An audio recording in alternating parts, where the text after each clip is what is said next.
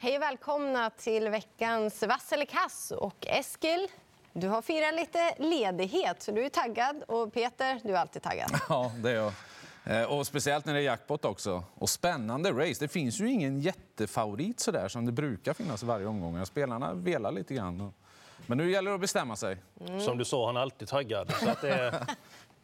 Men du är extra idag. 49 miljoner i jackpot. Eh, är det en väldigt spelvänlig jackpotomgång? Ja, men det tycker jag att det är. Det är som eh, Peter är inne på. Det finns inget sån här jätteklar favorit. Och även för det är klassblandning i några loppen så är ett par av avdelningarna väldigt öppna. Så att, mm. Eh, det borde sticka iväg utdelningsmässigt.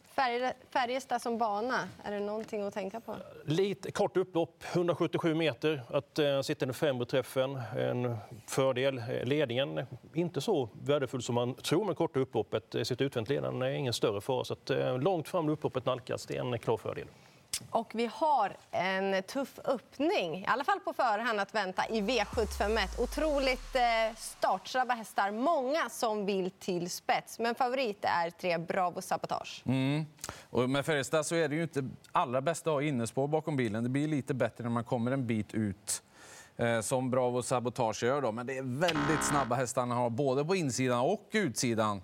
Eh, och han är inte bästa hästen här heller, så jag tycker det är en tveksam favorit faktiskt. Skulle fem Perubu komma till tät, då kan det här vara över. För han, han är oerhört bra för klassen eh, när, när, han har en bra dag. Och det låter ju bra där. Fyra Kimi de Quattro tror jag den som skulle gynnas väldigt mycket om det blir hård körning där också. Han är nog den tuffaste kanske av dem också. Så att, eh, ja, tveksam favorit, eh, tycker jag. Ja, men jag instämmer. Eh, är ju väldigt kapabel, är startsam. Erik Adielsson som kör är också väldigt startsnabb. Men det är ju även två Lasse Reveny och eh, fem Perubo. Så är det blir tufft det här. Som du nämnde, fyra Kimi de Quattro. Stallformen är där, formen på hästen är där. Och tuff nog att vinna det här. Men jag kommer inte ge upp på 11 Anchorman. Jag vet att läget över kort distans, ja, det är inte optimalt. Men med tanke på att det kan gå i överljudsfart första biten så kan det räcka sista biten för Anchorman. Det blir grön för mig, eh, lite grann med tvekan, men ligger han på runt 35-36 procent så tycker jag att han ska vara favorit eh, i loppet. Han behöver inte ledningen för att eh, vinna. Vann V75 senast, vann väldigt enkelt med sparade växlar. Men jag kommer inte spika Bravo Sabotage för att Anchorman nummer 11 som du nämnde Jennifer, den hästen gillar jag. Det kan bli körning från början och till blott 7 procent. Då känns han väldigt intressant, nummer 11 Anchorman. Sen så eh, kanske det inte blir så tuff körning inledningsvis men jag tycker att det ser ut som ett svårlöst storlopp i alla fall. Och eh, favorit har vi i 6 Queen Ratseputs. Nej, detta tycker jag är eh, fel favorit. Eh, hon var jättebra hon vann senast. Nu brukar inte Nurmos hästar gå fram med lopp i kroppen. Men behöver inte göra det. räcker att de är lika bra. Andra förutsättningar nu, det är voltstart, det är skor på eh, hoven senast. Eh, amerikansk vagn var det jag skulle säga, mm. eh, tävlade eh, senast. Och det är ju ett minus jämfört med voltstart. Sen så är det två strukna hästar i det här loppet. Nummer 10, Kirsi Boko, kan komma till ledningen. Jag tror inte att någon hästarna på startvolten vill bråka med henne för de kommer tidigt. Och sen hästen som står längst bak. Det är lättare för dem att komma in i matchen med två strukna hästar. Och, ja, jag tycker att eh, Queen Ratseputs är en svag favorit. Ja, men jag instämmer. Frågetecken med voltstart och framförallt och minus med vanlig sulk, även om hon var väldigt bra i comebacken.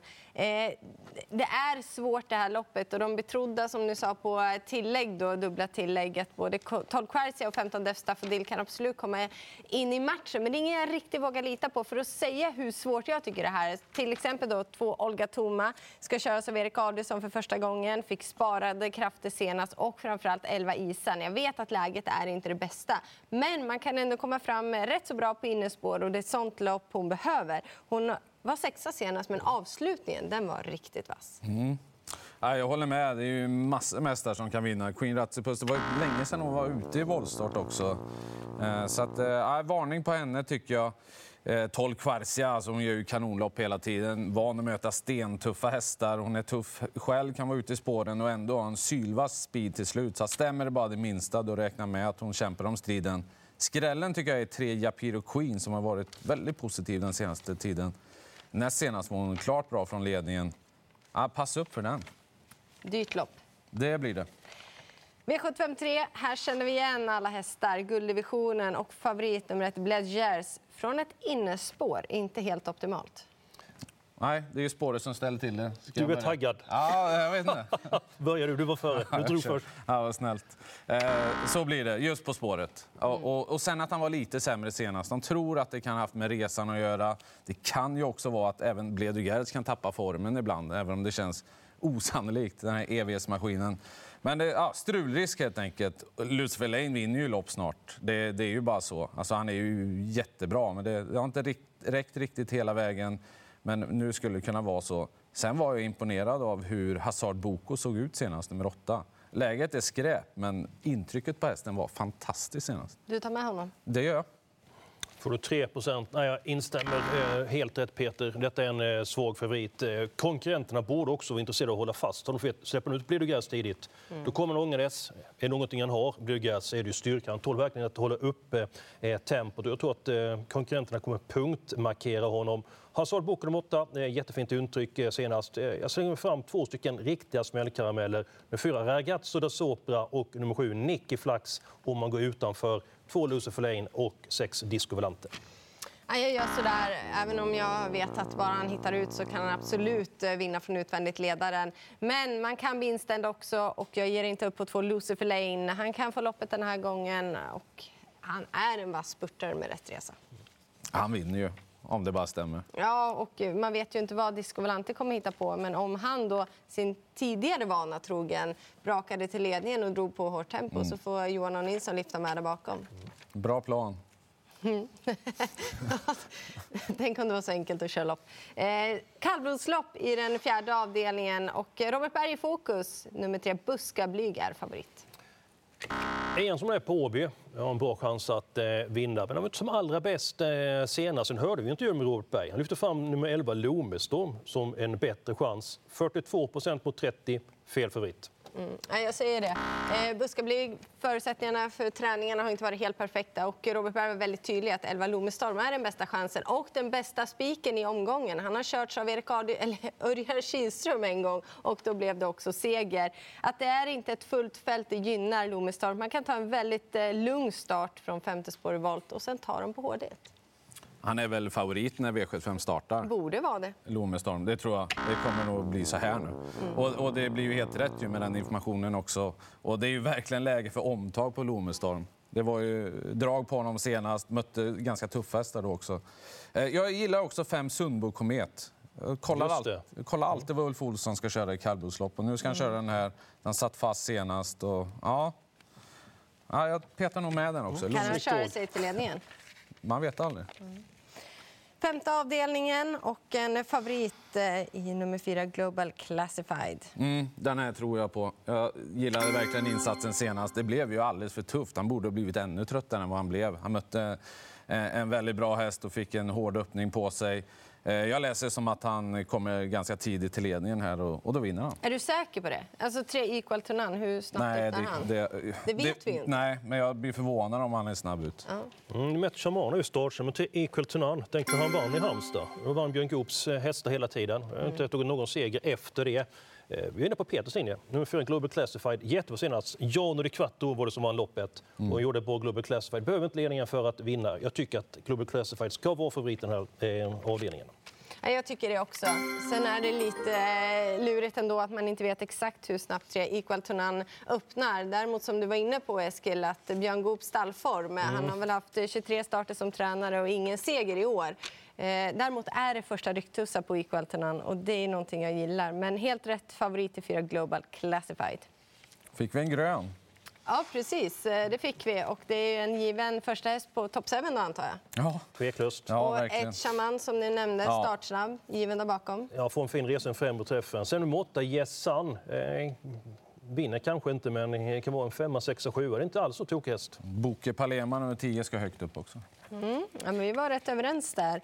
Vi får se vad vi tycker då i den sjätte avdelningen där vi får se nummer sex, eh, King of Greenwood, som favorit. Nej, det ty- tycker jag är fel favorit. Visst, hästen har varit jättebra på sisten, men gå upp i klass. Det finns ju många andra hästar i det här loppet som har större vinstchans än King of Greenwood. Jag tänker på nummer fyra Ture LA, nummer fem S-Tänk och nummer 12 Amalensius BB.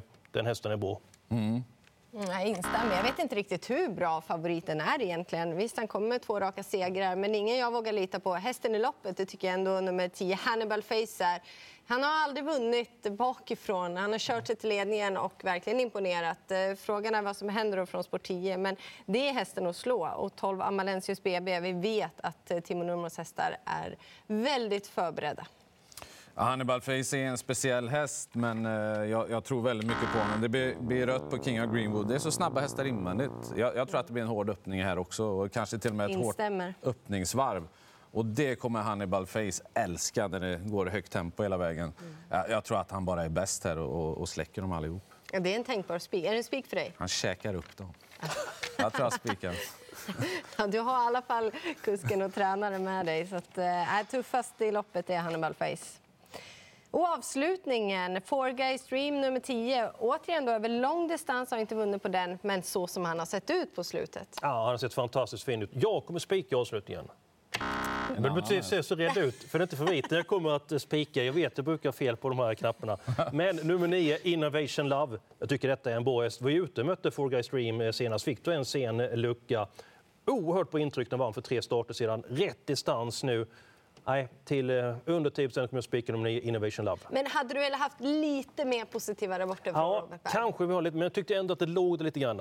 Och man hörde Robert Berg pratade mm. om hästen och rätt distans. Och, ja, nej, jag, jag gillar men Plus var att man tar bort huvan, mm. men att det kanske behövdes ett lopp till i kroppen. Mm. För träningsmöjligheterna har inte varit helt... Nej, samtidigt skulle man liksom då, som säger, mindre dövad och kanske då växla upp lite grann med eh, huvudlag. Och så här, så att, nej, jag, jag spikar. Du, du är för mm. tidigt på den, Eskil.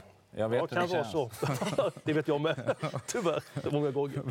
Ja, men uh, Four Guys Dream, han, han, får rött. Jag tycker han är för hårt betrodd. Han möter ju jättebra hästar här. Och då tänker jag framförallt på 12 Maestro Crow. Den trodde jag du skulle tro på.